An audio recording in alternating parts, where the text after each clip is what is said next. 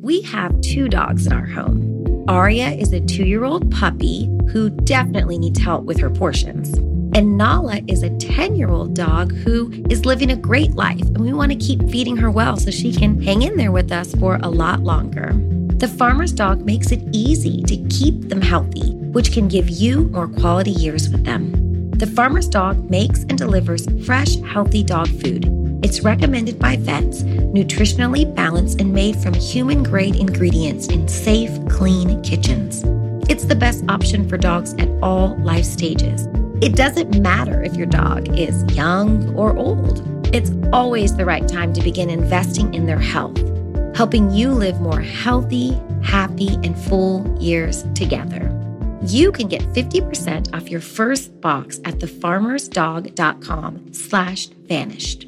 Let the farmer's dog know we sent you. Use our code or click podcast after you sign up for your first box.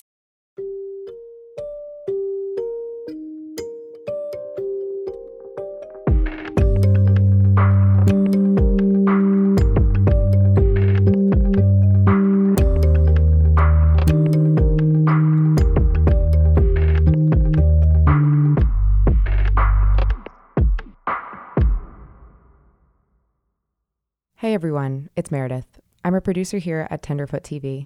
Payne's out working on a new project, so I'll be helping to facilitate today's Q&A along with Maurice Godwin and Philip Holloway. Thanks for sending in so many great questions. We answered as many as we could. Before we get into your questions though, we have a surprise guest. Last week, we had the opportunity to sit down with Ryan's defense attorney, Ashleigh Merchant, to get her perspective. We wanted to play some of that interview for you now, before the trial begins in April. Because this is an active case on the verge of going to court, there were a lot of things she couldn't comment on, but that's to be expected. I can't talk about motions in the respect of trying to influence the outcome. I can't argue outside of court, well, we filed this motion and I think it should be granted. I can tell you that a lot of what we've done is try to level the playing field. I am Ashleigh Merchant, and I am a shareholder at the Merchant Law Firm, and I represent Ryan and Alexander Duke. I think that anytime you're gonna take a case pro bono, you need to be morally invested in the case, if that makes sense. Um, you need to believe in it because you know if someone goes to work, they're going to work because that's how they pay the bills. But so if you're if you're going to work and you're not going to work to pay the bills, then you've got to have some reason to be going to work. And so we definitely um, felt strong about about that and about the case and about the facts of the case. We always anticipate the case is going to go to trial because we don't like to be caught the phrase is, you know, we don't want to be caught with our pants down. And so we are preparing as though it's going to go forward on April 1st. We have no reason to believe it wouldn't. Um, I believe that jury selection will take probably three weeks. But in an average case, you would get probably 48 jurors summoned, and here we have 600, I believe. So, you know, that's very different. This case is very different in how high profile it is because people care a lot about all the facts of the case and they're very much invested in the characters it's almost like it was a novel that they sort of got you know this character development and stuff where a lot of times they only know things from the news so it's definitely unique in that the public has a different interest what i find interesting is being able to see what the public wants to know about. When we try cases, we don't get to find out what the jury wants to know. I can kind of glimpse in the public's mind by looking at the discussions and things that are going on, seeing well where are the, the questions, you know, what is it that's, that people are really getting hung up on? Because I'm jaded to a certain extent. Because when I look at a case, I look at it as what can the government prove? And so I look at it as you know, filling up a cup with evidence and have they filled the cup all the way? And I have to remind myself juries convict innocent people all the time. But it definitely adds a different la- layer of scrutiny. I practice with my husband, and I know a lot of folks have figured that out. We're husband and wife firm. I'm lead counsel on all the criminal defense because that's what I've always done, and that's that's my wheelhouse. He's lead counsel on the civil rights, but then we're set, we second chair each other's cases, which is one thing that's funny. You know, watching that dynamic, I think if the case is broadcast, which I assume it will be, people are going to know all about our dynamic because it comes out in court. You know, you can't help it that we may interact a little bit differently, and it's because we're also married. I was surprised at the bond hearing. Um, it was a little bit surprising for me. I've never had a bond hearing that lasted that long um, or included that much information at all. So, you know, normally you hear about the person's record and you hear that, you know, the charges are so serious that that they're a risk of fleeing and you know just because they're facing a life sentence the risk of fleeing is great and it's denied. And you move on. It's 20 minutes. Um, so i was a little bit surprised at all of that. We got into so much information that would never be admissible in a trial. Because and, and one thing i can talk about is that the rules of evidence at a bond hearing are entirely different than at a trial. So hearsay is admissible at a bond hearing. And a lot of pretrial hearings, hearsay is admissible, where it would never come in front of a jury because it's just not reliable. I think we would have seen something similar to that had there been a probable cause hearing, because probable cause hearings are another opportunity where you kind of get in the weeds.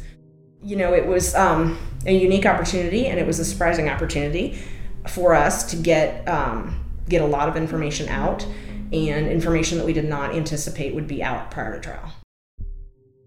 Well, in our bond motion, we, we listed that Ryan needed to get out because that way he had a job waiting for him. And so it was something where he could start helping to pay for experts because we had paid for experts, we had paid for investigation.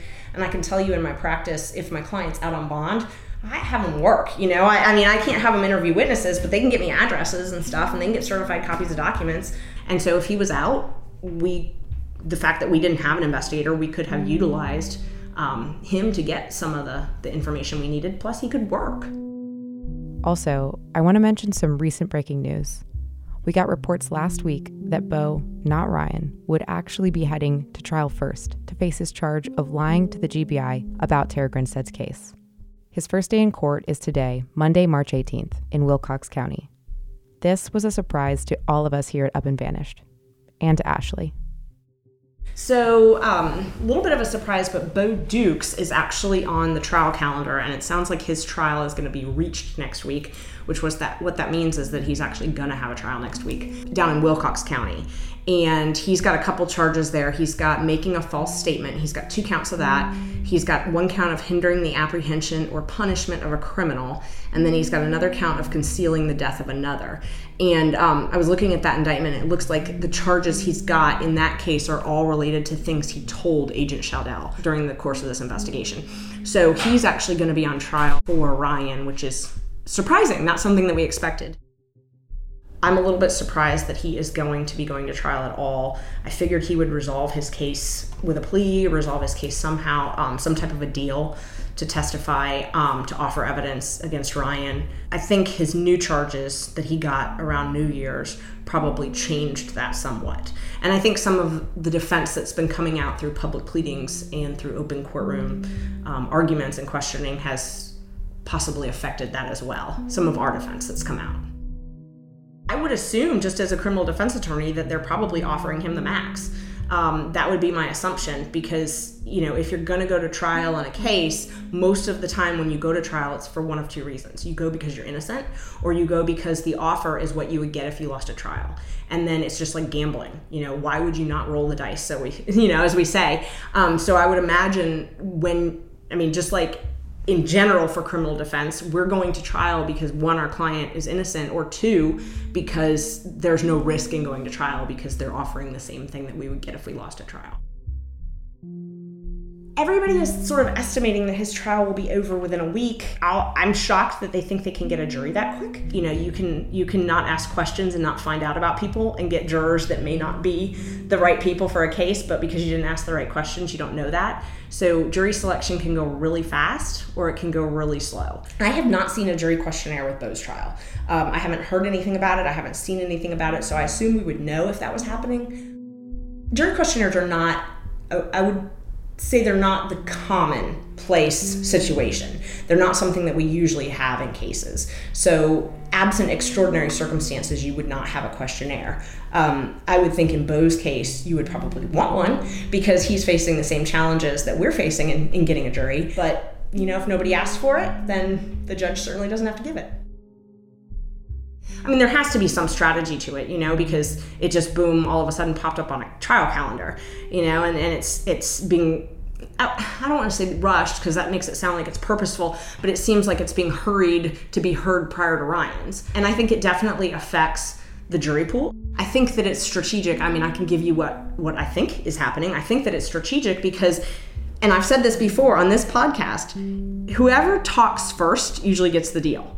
And so the police, the public, jurors, when they hear a version of the truth or a version of a story first, you're going to be working hard to disprove that because they tend to believe the first thing that you hear. I want to see what happens. I want to see and hear the witnesses because you know it, it's one thing to read a cold record and read a cold report and read a you know a piece of paper. It's a different thing to see what happens and see how they actually do. You know, it's just one of those things it's like reading a transcript versus listening to a podcast about a case you know? It's it's just totally different when you hear it and see it than it is when you read it. And and we could obviously get a transcript of it but a cold transcript is just reading a piece of paper. And i want to see and hear the people and, and you know know what they're going to testify about. I would imagine there's going to be a lot of overlap. I would imagine because the cases are somehow related. You know, a lot of the players are related and the, the topics are related. So I want to be able to see what they're going to be talking about. And I mean, his charges reference Ryan. So, you know, there's there's definitely some some reference there. And I think that will come up. And I want to see what we can expect in our case.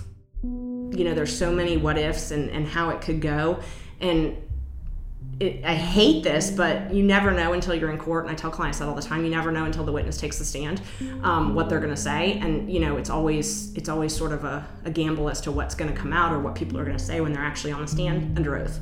Um, people tell you a lot of things out of court, and then they get on the stand and they're sworn to tell the truth, and some different stuff comes out. So I just I don't know how it's going to affect it, but that's one of the reasons I want to be there, so that we can gauge that. it's just ironic that he is a witness in this case and he's being charged with lying. and I mean, if you look at his indictment, the first and the second count, they're they're saying what it looks like they're going to try and prove is that he made a false statement to Agent Sheldell. He made two statements, and they're arguing that the first statement was the false one and the second one was true. And the reason is because he didn't talk about Ryan and he didn't talk about a friend named John McCullough in the first interview and then he talked about him in the second one so they're going with the assumption that the second one must be the correct one and so he must have been lying in the first one. You know john mccullough i'm sure will come and testify. He was a guy that bo i believe was in the army with and um, that he bo had talked to about about the case. It's like they're picking which interview they think bo told the truth in and they're picking the second one and so they have to prove that the first one was a lie. It's very it's confusing it's very confusing. And so they're going to have to really break it down to a jury. And that's why I'm looking forward to hearing how they break it down to the jury and seeing exactly what, how they determined that Bo was telling the truth the second time and not the first time. The prosecutor's name is Brad Rigby. He is the elected DA for Cordele Judicial Circuit. He used to work in the Tift Judicial Circuit, which is who's prosecuting Ryan. So he was involved in the, the Tara Grinstead case early on when he was an assistant in the Tifton office. He has since been appointed up to be the head DA in this other circuit. So he's actually prosecuting Bo. But he's also helping on Ryan's case. So the prosecutors in Ryan's case are helping on Bo's case and vice versa, even though they're in different offices in different jurisdictions the problem with with Bo is he's got so many different things going on that we kind of have to take it day by day. Like, what's going to happen with his case next week? What's his defense going to be? He could surprise everybody next week and come out with some defense that nobody expects, um, which could completely change our strategy. So it's one of those things that we kind of have to deal with day by day because we don't have access to him and we can't figure out what his you know what he's saying or what he's going to end up saying and we can't count on that so we have to, to work around that As much as Ashleigh could tell us, there was one big part of Ryan's case that she couldn't comment on, something that will most likely come into play in a big way during the trial. I can't really talk about Ryan's confession, unfortunately. That's going to be something that will be heavily litigated in court. The national sales event is on at your Toyota dealer, making now the perfect time to get a great deal on a dependable new car. Like a legendary Camry, built for performance and available with all wheel drive, you can count on your new Camry to get anywhere you need to go. And with available features like heated seats and a multimedia touchscreen, you can stay connected in comfort and style. Or check out an affordable and reliable Corolla with a trim for every lifestyle, from the hip and agile sedan to the sporty hatchback. There's a dependable Corolla built just for you. Plus, both Camrys and Corollas are available in hybrid models, so no matter your style, you can drive efficiently and affordably. And right now, your local Toyota dealer has more vehicles in stock and is making delivery on new vehicles almost every day. So visit your local Toyota dealer and check out amazing national sales event deals on Camrys, Corollas, and more when you visit buyatoyota.com. Offers end April 1st. Toyota, let's go places. This episode is brought to you by Progressive Insurance. Whether you love true crime or comedy, celebrity interviews or news, you call the shots on what's in your podcast queue. And guess what? Now you can call them on your auto insurance too with the Name Your Price tool from Progressive. It works just the way it sounds you tell Progressive how much you want to pay for car insurance, and they'll show you coverage options that fit your budget. Get your quote today at progressive.com to join the over 28 million drivers who trust Progressive. Progressive Casualty Insurance Company and Affiliates. Price and coverage match limited by state law. So now let's answer some of your questions. I'll pass that along to our legal expert, Philip Holloway, and to our favorite forensic consultant, Dr. Maurice Godwin. Um, hi, Payne. Hi, Maurice. This is Candace. I'm a resident in Sylvester. I've been following the podcast and listening to the confession, even if it is true to be false. They did say that, you know, they cremated the body over several days. And it just, it doesn't make sense to me how, if they get truckloads of wood, how no one had observed the smoke coming from it because if you create a big bonfire you would imagine there would be a lot of smoke and for no attention to be drawn to that it was just confusing. So any insight on that would be helpful. Thanks. Bye.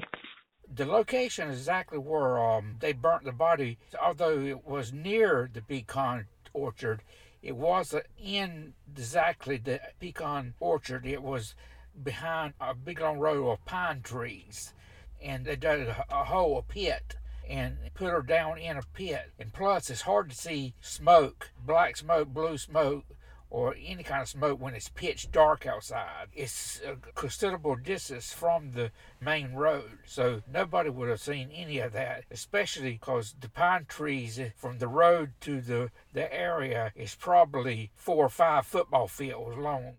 Hi, Payne and the Up and Vanish crew. This is Steve calling from West Palm Beach, Florida.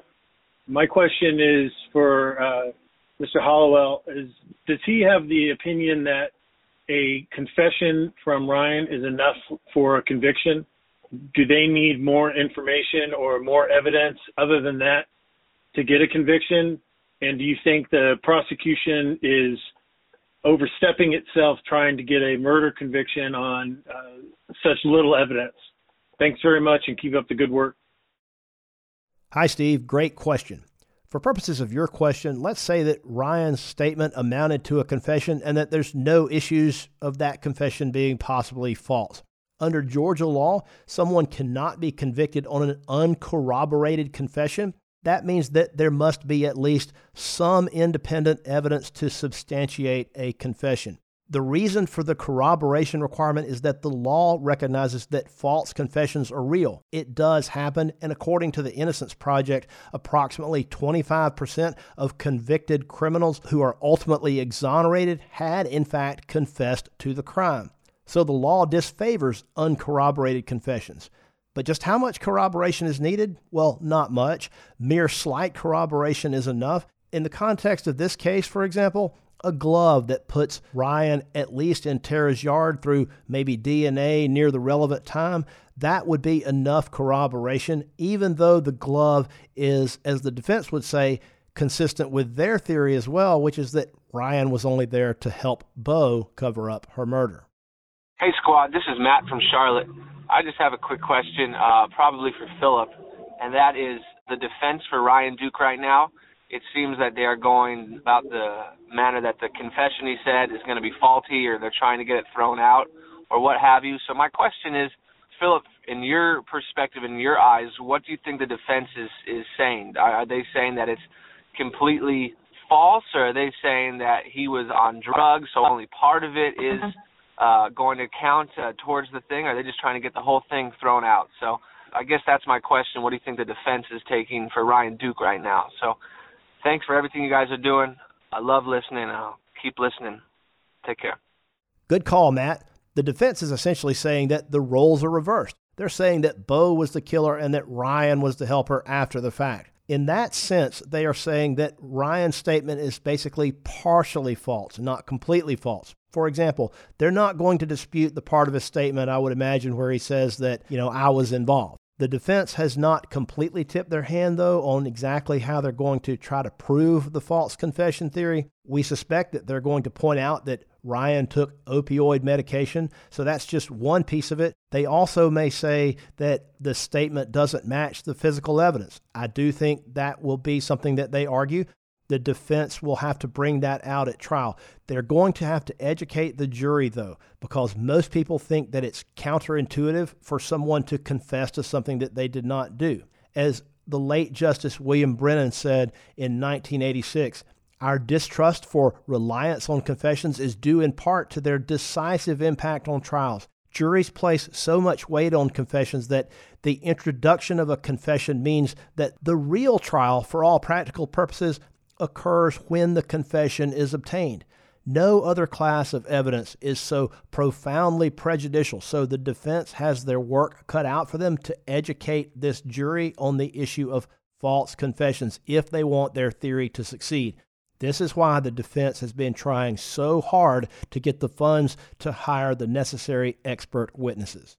Hi, my name is Regina McLean. I'm calling from Lexington, Kentucky. Love the show. I have a question regarding Bo. If the trial for Ryan sheds light on anything that could indict Bo or make Bo look guilty, could that be used in a trial later for Bo? Could Bo be charged with murder basically based on things that come out from Ryan's trial? That's my question, and keep up the good work. Thanks. Hi, Regina from Lexington, and thanks for the call. There's no statute of limitations on murder, so if another person were to be proven to be the real killer, that would not stop someone else from being charged. Double jeopardy might, however, be a problem depending on how it plays out but there is zero chance, in my view, that the state is ever going to consider charging Bo with murder. Their theory all along has been that Bo was merely a helper after the fact. The defense will, of course, portray Bo as the real killer in Ryan's trial, but I can't conceive of any way they could possibly prove such a thing with strong enough evidence to cause the state to reverse course and to change their theory of the case. The best the defense can hope for is to use circumstantial and other evidence to inject reasonable doubt into the minds of the jurors. Hi, I'm wondering what to make of the new evidence that Heath Dykes was a DNA match for semen in Tara's bedroom. That, combined with the nearly two dozen voicemails he left Tara the same weekend that she disappeared, seems really bizarre to me. If he had a romantic relationship with her, wouldn't it have been beneficial to him to declare that and be truthful in the beginning when he was being questioned, anyways? It seems suspicious to me that he kept that all a secret. Thanks. Well, I, for a long time, felt like he was suspicious, but he had nothing to do with this case or her being disappeared. He's totally innocent. They had an affair, and that was all there was to it even though he went there and left his business card on the front door and he was seeing her and she was seeing him, that was all there was to it. And he's been cleared, totally cleared, and that should be the end of that. Hi, Payne. This is Allison from Warren, Ohio. Huge fan of the podcast. Think you're doing a great job. My question was, in the bond hearing, when the defense, you know, stated that Keith uh, Dykes' uh, semen was found on Tara's sheets, they were also suggesting that it was mixed with blood. Um, are they trying to put out there that she was potentially raped, or do we have any other information as to where they may be getting at with that evidence? Thanks so much. Take care. Thanks, Allison. We did learn that this DNA was found in the bedding. We don't know all there is to know about it, but I learned from a source a long time ago that this may be the case. If Tara's blood was also in that bedding, and it appears that it was, that could be significant, at least from an investigative perspective. At a bare minimum, it would be something that investigators should have followed up on. They should have moved mountains, in my opinion, to try to explain how it got there, why it got there, when it got there just under what circumstances did it come to exist there, and what does it mean? I'm not sure the defense will be able to answer all those questions because it depends on what the GBI did or perhaps did not do when investigating that issue. It is the investigator's job to answer those questions, and if it comes out at trial that they did not do so, that they did not answer those questions, or to at least try to answer those questions, then that could amount to reasonable doubt as to the guilt of the accused. In other words, it could just be another doubt in the mind of a juror to which a reason could be attached. I don't think we know yet enough about this, but I'm going to be watching, and I know you will too. Hi, this is Ramona from North Georgia, and I just found the podcast two weeks ago and been binge listening to it. My question is now that all this has been put out there in the bond hearing, when it would normally not make it into a trial hearing, because it is now on record, can it be used in the trial itself as evidence? Thanks. I'm enjoying it. Keep it up. Thanks for the question, Ramona. That bond hearing was something else, and all sorts of things came out that most likely will not be admissible at trial. Keep in mind, the rules of evidence at a trial are more restrictive, so all of that hearsay, the rumor, the innuendo, and the speculation, none of that should come up in trial unless something happens that makes it relevant and, as we say, opens the door for it all to come in. But lots of things from the bond hearing will come up in the trial. Lots of things that were discussed at the bond hearing, ironically, were not relevant for the bond hearing, but are relevant to the issues at trial.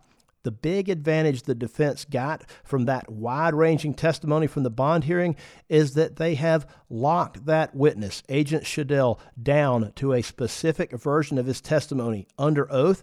And if his trial testimony strays at all from his prior testimony under oath, the defense can just whip out the transcript of that testimony and figuratively beat the hell out of him on cross examination with it. We call that impeaching a witness with a prior inconsistent statement. And when the prior inconsistent statement was made under oath, it can make quite a splash. That's why I've said that it was unwise for the state to call Agent Shadell as a witness at that bond hearing. They just handed the defense a potentially devastating weapon to use at trial. Hey guys, this is Sam from Cincinnati, Ohio. Love the podcast. Keep up the good work. My question is so Ryan is saying that he did not do this and that the confession was false. I was curious, has he said anything about what did happen? Like, what what is his theory? Because clearly he knows something, and clearly he was involved in some kind of way. You know, maybe not as the actual um, killer, but I, I'm curious if you know what his what his story is of what actually did happen. If you know if it didn't, because you know I'd be it'd be hard for me to believe that he didn't do anything or, or didn't know anything about what actually happened. So, yep, that's my question. Thanks, guys. And again, keep up the good work. Bye. Well, Sam, the short answer is we just don't know yet. Ryan's lawyers have publicly conceded that he was involved, but only that he was involved in the cover up. Now, that's bad enough, and it could send him to prison for a very long time. Through his recent written notice of alibi, we know that he also claims that he was at home asleep in the nearby town of Fitzgerald along with his brother Stephen during the relevant time period, that being Saturday, October 22nd into the early morning hours of October 23rd, 2005. Other than that, we'll have to wait to see what additional evidence, if any, the defense puts up at trial. They're playing these cards very close to the vest, as would be expected. Hi, this is Logan. I'm calling from Atlanta. One of my questions was Ryan said in his confession that it was easy. He just popped the lock on Tara's house. But if I'm remembering correctly, there were no signs of forced entry. Wouldn't a popped lock be considered forced entry? But that is just my question. Love the podcast. Love you guys. Thanks for what you're doing. Have a great day. It's my understanding that he supposedly used some form of a plastic card, like a credit card. Legally, yes, that would be considered forced entry, but I'm not so sure he entered that way. According to him, Now, with his new alibi, he was asleep on the couch and he wasn't even at the Tara's house, according to what he's saying now. So he didn't use any card or anything according to his new alibi. But to answer your question, if he used a credit card to go into the house, that would be included as forced entry. Thank you for the question. Hey guys, this is Sam from Cincinnati, Ohio. Um, my question is if the trial actually does start next month, like you mentioned, is Bo going to be a part of that trial at all as you know a witness, or just or is he going to be any part of that? I know I, you know, he's in some other trouble right now too, but I'm I'm curious if he's supposed to be a part of that at all, if that's the expectation for for Ryan's trial, if he's going to be a part of that in any way. So, just curious about that. Love the podcast. Keep up the good work. Thank you guys for for everything that you're doing for for Tara's family and for Ocilla. Take care. Good question, Sam. There's no doubt at all that Bo will be a huge part of Ryan's trial. The real question is whether or not a jury will hear from him live and in person as a witness. The GBI has conceded that, other than the statements made by these two, there is no evidence to show that Ryan is, in fact, the killer. And there are problems with the statements made by each. The defense, of course, is going to claim that Ryan's statement qualifies as a false confession. Bo's statements are inadmissible as hearsay. Now, it's true that Bo's statements to the GBI did cause the investigation to focus on Ryan, but in order to get that version of the events into this trial, Bo would have to be live, in person, in court to get that out before the jury. And let's not forget, Bo has major credibility problems. He's a convicted thief, and according to prosecutors, he's a liar of felonious magnitude. Not to mention that Bo's version of the events doesn't exactly match Ryan's. So, if I were the DA, I would do my best to try this case without calling Bo as a state's witness. And if I had to guess, that's exactly how it's going to go down. Now, that being said, I do think we will see Bo in court because I think he's going to be a defense witness. That's right. This is the other dude did it defense. And Think about it. What better way to present that defense to a jury than to parade Bo, possibly shackled and handcuffed as a prisoner, out in front of the jury? They're going to try to point out inconsistencies in his prior versions of what happened. They're going to show the jury, if they can, that Bo leaked the summary of Ryan's statements to the media and online. And of course, we can't forget about Bo's rape and kidnapping charges that are now pending from January 1st of 2019. The defense, I'm sure, would love to get into all that in front of the jury to show that Bo is just the sort of guy who's violent enough to women and therefore capable of anything, including murder.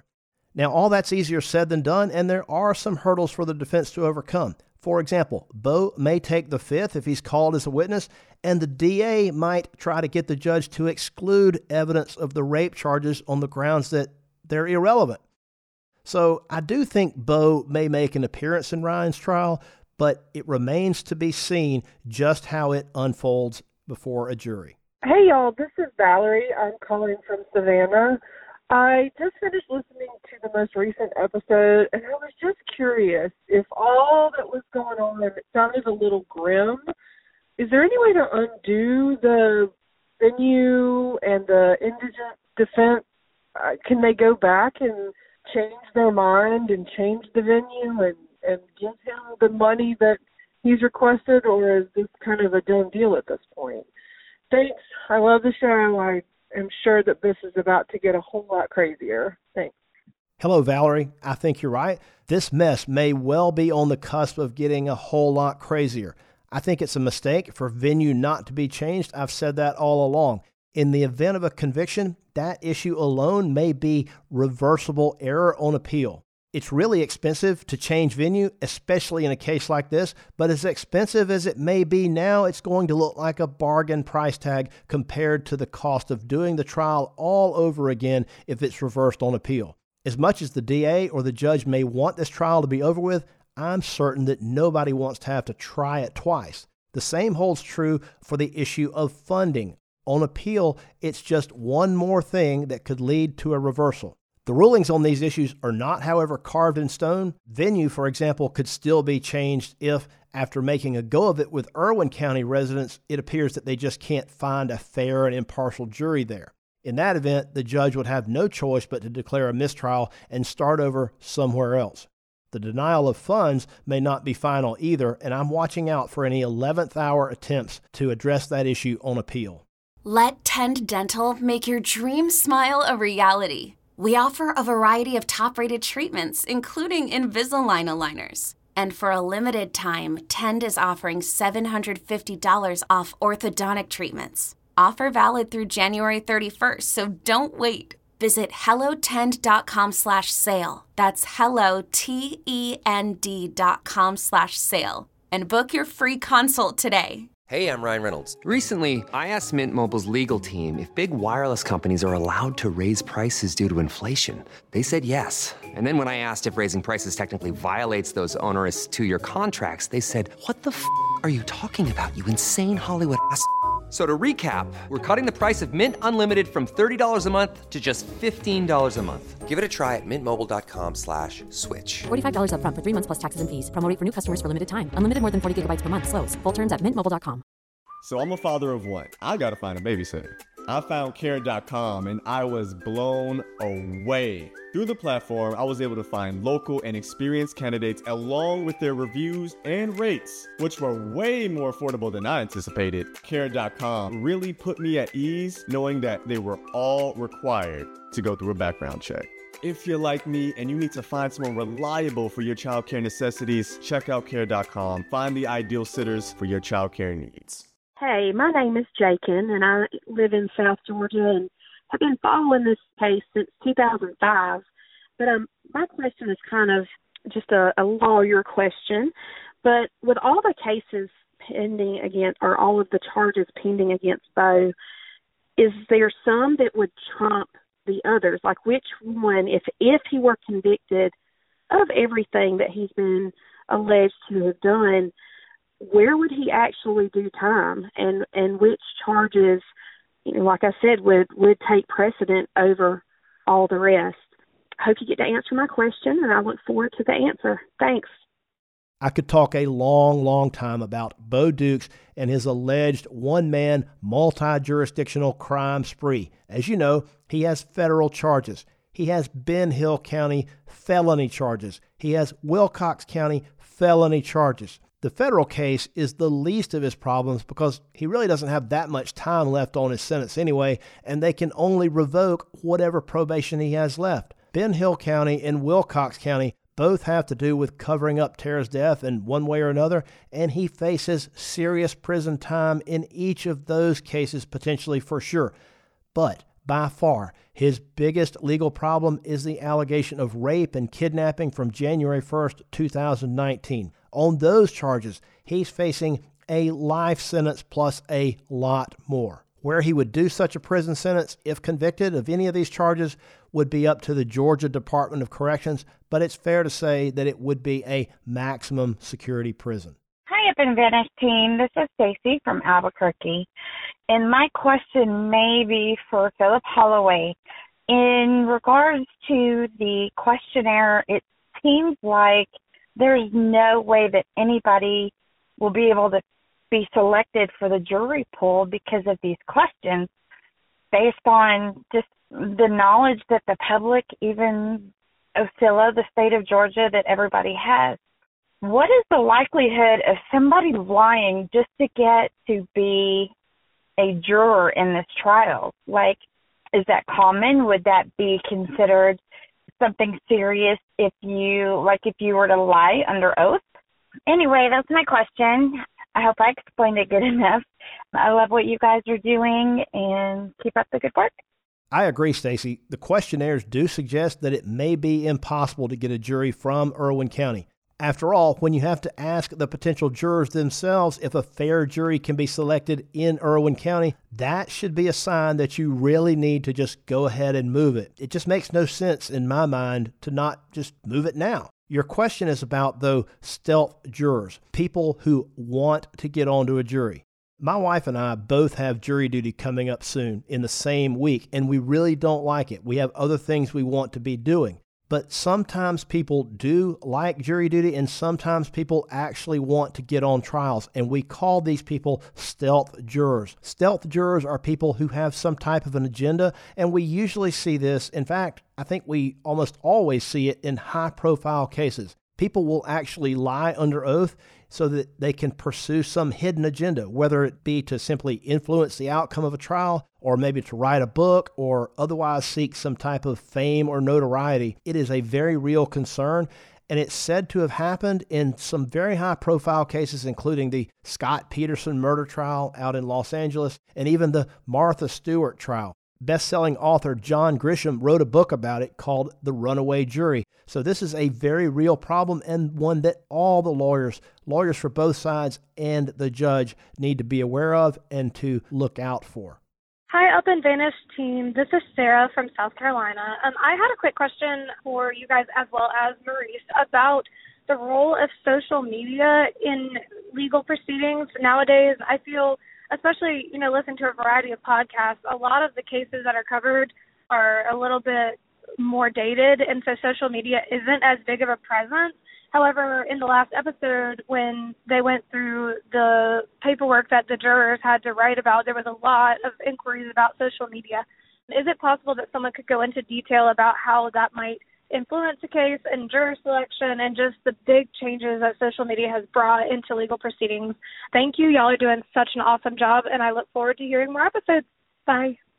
Social media, such as Instagram or Facebook or Twitter, plays a huge role in trials and the selection of juries. Just reading it, not not just posting, but reading it, because people could post the information, and a potential jury could be influenced by what they read, but what they're reading could be completely false. It could be third and fourth and fifth uh, hand information. It could be just rumor mill, and they could believe that it could be true and it not be true at all, and it influences the way they think about a case. So it's best that they be ordered by the judge to refrain from reading or, looking at any social media during the time that they're on this trial or talking to anybody about what's posted. So, yes, it's very important that a potential jury refrain from uh, participating or reading any kind of social media. Sarah, you make a great point, and it's one that I make all the time. So many people rely solely on social media now for information that there's no way that it could not impact criminal trials. This stuff spreads like wildfire on social media, particularly in this case. Social media has certainly changed how lawyers pick juries and how they try cases altogether. There's no way to pick a jury in almost any case these days without asking at least something about social media influence. One thing that happens, though, that many people don't think about is the use of social media by the jurors themselves. Lawyers will try to learn as much as they can about the potential jurors through the voir dire or jury selection process, but sometimes this type of questioning isn't enough. There's a lot of information about these jurors out there in the social media world, and the lawyers will look into it. They're going to look at their Twitter feeds. They're going to look at their Facebook accounts where they can. When someone has tweeted about something or posted about it on Facebook, this can sometimes give lawyers an insight into their personality, and it also can expose biases. And in any particular case, it can show that possibly they've prejudged the case. Anyone who may be on this jury had better believe that their social media history will be under a microscope.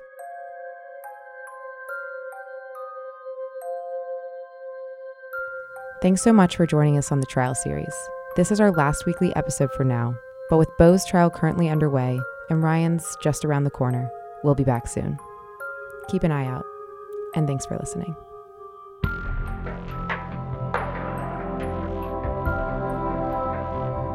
Up and Vanished is an investigative podcast produced for Tenderfoot TV by Payne Lindsay, Mike Rooney, Christina Dana, and me, Meredith Stedman, with new episodes every Monday. Executive producers Payne Lindsay and Donald Albright. Additional production by Resonate Recordings, as well as Mason Lindsay. Voiceover by Rob Ricotta. Our intern is Hallie Bedell. Original score by Makeup and Vanity Set.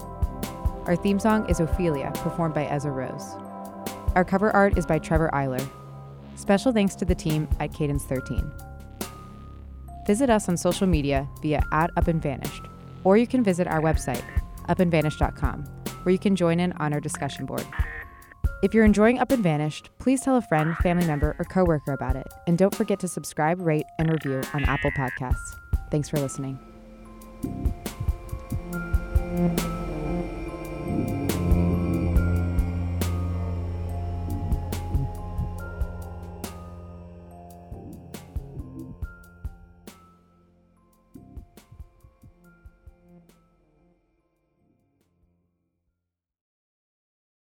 You know that science solves crimes. Forensic science is exciting, challenging, and most of all, rewarding work. But there is a shortage of qualified individuals in this field. Hi, I'm Terry with Loyola University Maryland's Forensic Science Department. Loyola is one of the only colleges in the country offering advanced degrees in forensic pattern analysis and biological forensics. Our courses, taught by forensic experts, feature hands on training and small class sizes.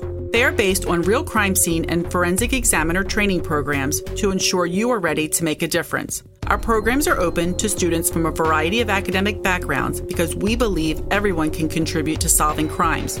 So, what are you waiting for? Discover the excitement of forensic science at Loyola University, Maryland. Visit loyola.edu forward slash forensic for more information. That's loyola.edu forward slash forensic because you are ready to make a difference. Join one of Loyola University Maryland's forensic science programs today.